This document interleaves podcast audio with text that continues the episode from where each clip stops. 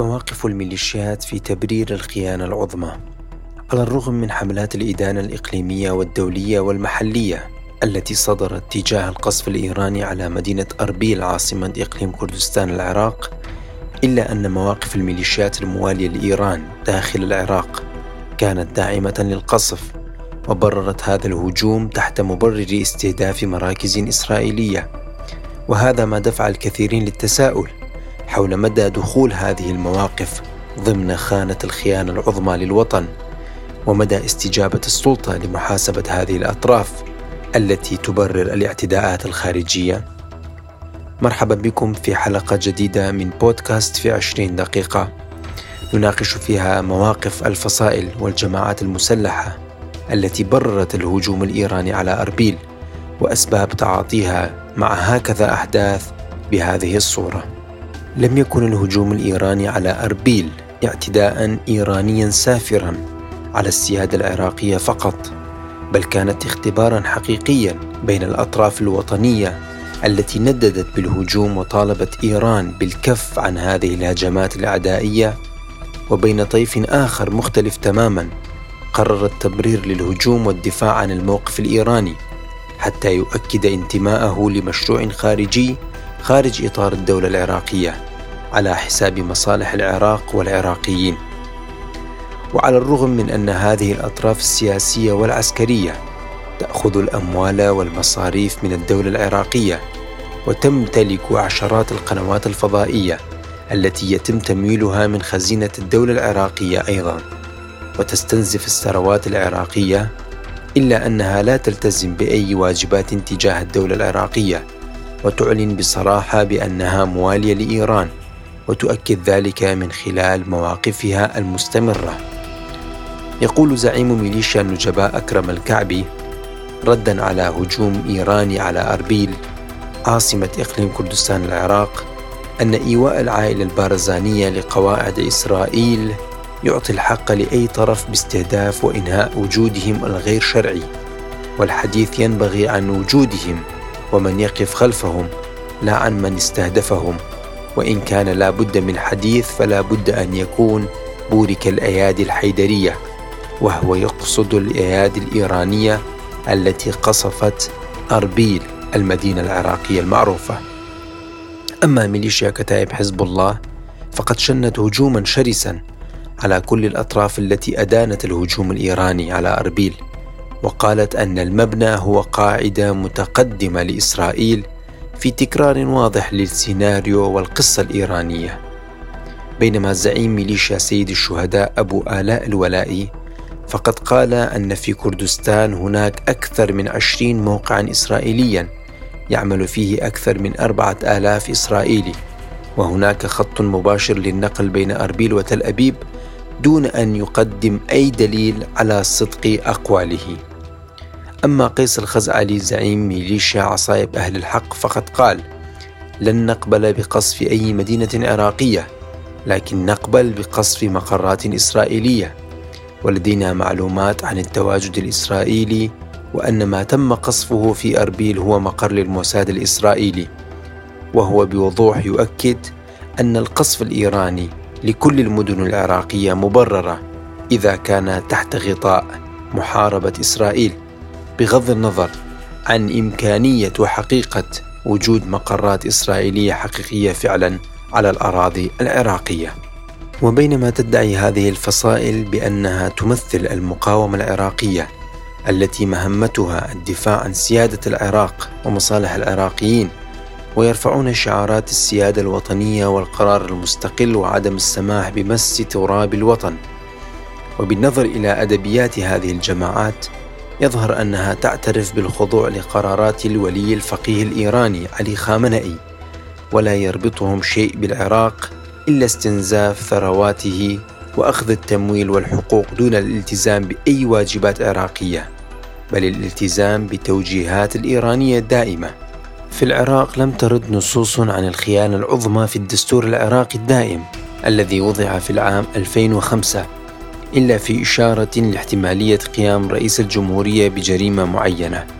أما المادتين 157 و 158 من قانون العقوبات العراقي فيقول يعاقب بالإعدام أو الحبس المؤبد كل من سعى لدى دولة أجنبية أو تخابر معها أو مع أحد من يعملون لمصلحتها للقيام بأعمال عدائية ضد العراق. قد تؤدي إلى الحرب أو قطع العلاقات السياسية أو دبر لها الوسائل المودية إلى ذلك. ويعاقب بالإعدام كل مواطن التحق بأي وجه بصفوف العدو أو بالقوات المسلحة لدولة في حالة حرب مع العراق. ويعاقب بهذه العقوبة كل مواطن رفع السلاح وهو في الخارج على العراق. ويكون العقوبة الإعدام أو السجن المؤبد إذا كان التحاق المواطن بجماعة معادية لجمهورية العراق ليست لها صفة المحاربين وتكون العقوبة السجن المؤبد أو المؤقت لمن انفصل عن صفوف العدو أو القوات المسلحة لدولة في حالة حرب مع العراق أو القوى المسلحة المعادية لجمهورية العراق قبل القيام بأي عمل عدواني ضد العراق. وعند التأمل وقراءة هذه النصوص يظهر بوضوح أنها تنطبق على كافة الفصائل والميليشيات الموالية لإيران داخل العراق والتي تحمل السلاح وتذهب للقتال خارج الحدود العراقية وتتجاوز الحدود تنفيذا للأوامر الإيرانية دون أي اعتبار للسيادة العراقية وخاصة أن الهجوم الإيراني الأخير كان عدوانا صريحا على العراق وهذه الأطراف المسلحة بررت هذا العدوان بل شكرت الجانب الإيراني على القيام بهذا الهجوم. ومن الواضح أن هناك ازدواجية في تطبيق وتنفيذ القوانين وخاصة من قبل الأطراف السياسية التي ترى أن تطبيق القوانين بحذافيرها ستؤثر على مصالحها وتمس نفوذها داخل الدولة العراقية وخاصة الأذرع المسلحة والميليشيات. ولكن إذا كانت القوانين تعمل وهناك جهات رقابية فعالة فكانت عليها التدخل فورا لمحاسبة ومعاقبة هذه الأطراف التي تشجع الجانب الإيراني على القيام بالمزيد من الهجمات بعدما تشعر بوجود أطراف مسلحة تبرر لهجماتها دون أي عناء. وبخصوص هذا الموضوع نتحدث مع ضيفنا الصحفي والكاتب السياسي الأستاذ بهاء خليل ونسأله عن رؤيته لموقف الميليشيات من قصف أربيل. ووقوفها بجانب إيران في تبرير القصف وخلق الحجج. وماذا يعني هذا الموقف اللاوطني بالنسبة لهذه الأطراف التي ترفع دائما شعار حماية السيادة والوحدة الوطنية وأنها تدافع عن جميع العراقيين دون أي فرق؟ بينما في هذا الموقف أكدت أنها تتعامل بازدواجية وخاصة عندما يكون القصف والعدوان من الجانب الإيراني. بالنسبة لموقف الميليشيات من قصف أربيل ووقوفها إلى جانب إيران فهو أمر غير مستغرب في الحقيقة لأن هذه الميليشيات منذ بداية تأسيسها أسسها قاسم سليماني بمعية الحرس الثوري الإيراني وبعض الشخصيات اللي كانت تقاتل إلى جانب إيران آه، في حرب الثمان سنوات. هذه الميليشيات الهدف من تأسيسها في الأساس هو مصادرة القرار العراقي ومصادرة الرأي العام العراقي وفرض وجهة نظر إيران آه، للداخل العراقي. آه، ما قامت به الميليشيات من تبرير للقصف هو بحد ذاته يعتبر مرفوض لدى الشعب العراقي باعتبار أنه البلد تعرض إلى هجمة محافظة عراقية تعرضت إلى هجمة بصواريخ باليستية وهو حسب القانون الدولي يعتبر إعلان حرب. آه، إذا نرجع بالذاكرة إلى عام 80 آه، أساس قيام الحرب العراقية الإيرانية هي قصف القرى الحدودية آه، بالمدفعية الإيرانية وهذا ما تطور في يعني في الأيام القادمة وتحول إلى حرب بين دولتين استمرت لثمان سنوات قتل فيها الكثيرين من الطرفين. هذه ما تحاول الميليشيات الآن أنه تبرر هذا القصف حتى تخلي الحكومة العراقية في موقف ضعيف وبالتالي لا تستطيع أنه تدول القضية وتحاول أنه تفرض سيادة العراق على كل محافظاته من الشمال إلى الجنوب. وانطلاقا من ذلك هل يدخل هذا الموقف برأيك خانة الخيانة العظمى؟ وخاصة أن هذا السلاح مستعد لتنفيذ الأجندة الإيرانية على حساب مصالح العراق والعراقيين. وهل من الممكن للحكومة أن تتعامل مع هذه الحالة بجدية؟ أم يتم السكوت عنها كما حصل في المواقف السابقة؟ آه، بالتأكيد هي مجرد التخابر مع دولة أجنبية هو يعتبر آه، خيانة عظمى للبلد. آه، فكيف من يجهر بالولاء لدولة أخرى غير العراق؟ في الحقيقة هذه خيانة عظمى وعقوبتها معروفة في القانون العراقي وهي الإعدام ويجب محاسبة كل هؤلاء الأشخاص الذين يدينون بالولاء إلى دولة غير العراق. لكن للأسف ضعف القانون في العراق بعد سيطرة هذه الميليشيات وتهديدها للقضاء هو من يبعد هذه الميليشيات عن المحاسبة القانونية إلى هذا الأمر. إضافة إلى أن هذه الميليشيات نوعا ما أصبحت قد تمثل جزء منها أصبح يمثل جزء من القوات الأمنية العراقية حسب قانون هيئة الحشد الشعبي وكثير من هذه الميليشيات هي منضمة إلى الحشد الشعبي وهذا ما نتكلم عنه كثيرا هي محاولة اعتبار الحشد الشعبي قوة رسمية لكن أفعال هذا الحشد والميليشيات المنضمة إليه تعكس صورة مغايرة لما يحاولون أن يفرضوه بأنه قوة نظامية تابعة إلى رئاسة الوزراء لكن أفعالها أفعال هؤلاء المنتمين للميليشيات تندرج تحت مسمى الخيانة العظمى للدولة وعقوبتها الإعدام هذا شيء منتهي من عنده. وأخيرا لماذا تحمل الميليشيات الولاء لإيران بينما تأخذ الرواتب والسلاح من الدولة العراقية؟ وما سبب هذا التناقض والازدواجية الواضحة في تعاملها وخطابها؟ والولاء الكامل للجانب الإيراني على حساب العراق والعراقيين؟ آه، هاي الميليشيات إيران استخدمت معها العقيدة الدينية في تجنيدها وتمكنت من خلال الدين من السيطرة على عقول المنتمين لهذه الميليشيات وربطت كل مصالحها بأمور المذهب الجعفري والدين وأصبح من يقاتل في سوريا يعتقد بأنه هو بقتاله في سوريا هو ينصر المذهب الجعفري ويحمي المذهب الجعفري والأمر ينطبق أيضا على العراق. موضوع رواتب الدولة هذه اللي يستلموها هذول الميليشيات إيران عملت على أن يكون لهذه الميليشيات ثلاثة أوجه.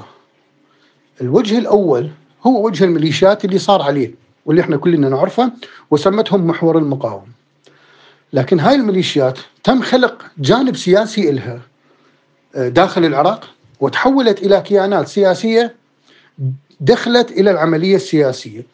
وهذا العمل مكنهم فيما بعد من استصدار قانون هيئة الحشد الشعبي اللي حول هاي الميليشيات إلى مؤسسة أمنية. وبالتالي صاروا يأخذون رواتب وتسليح من الحكومة العراقية. فأصبح لديهم ثلاثة أوجه وجه سياسي ووجه نظامي عسكري ووجه الآخر آه، سلاح منفلت وعصابات. هاي الميليشيات آه، اللي الآن تعمل في العراق. بهذه الطريقة تمكنت إيران من السيطرة على القرار العراقي وكل آه، ما يدور في العراق بصورة كاملة. لأن الآن في حال أنه حاول أحد أنه يحاسب هذه الميليشيات مثلا على الولاء لإيران راح يتم إصدار قرار من مجلس النواب ضد هذا الشيء لو حاول أحد أنه يتهمها بالقيام بعملية عسكرية أو بشيء من آه، من العمليات العسكرية من من شأنه أن آه، يخلخل الوضع الأمني في العراق آه، سيتم اعتبارهم حشد وسيكون لهم مبرر لهذه العمليات. في كل الأحوال تمت السيطرة بهذه الطريقة على العراق سياسيا وعسكريا وميليشياويا والاستئصال هذه الميليشيات قد يأخذ سنوات في الحقيقة لتخليص العراق منها.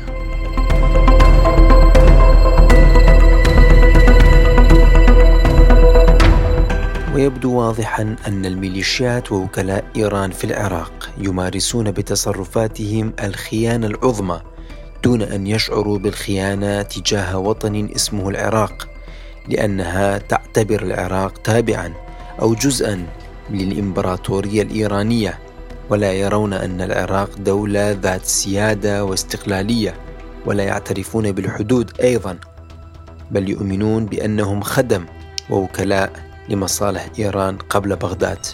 وعلى الرغم من أن الميليشيات تدرك جيدا أن القصف الإيراني لأربيل كان بهدف إرسال رسائل سياسية محلية وإقليمية ودولية وخاصة بعد تعثر المفاوضات النووية ومقتل ضباطها في سوريا بقصف إسرائيلي وتأكيد من الصحف الإيرانية والمصادر المقربة من الحرس الثوري الإيراني بأن الهجوم كانت عبارة عن إرسال رسائل لأطراف خارجية إلا أن الميليشيات داخل العراق غضت الطرف عن هذه التحليلات والمعلومات وأصرت على تبرئة الجانب الإيراني وتبرير القصف ومحاولة الدفاع عن الموقف الإيراني على حساب العراق وسيادته.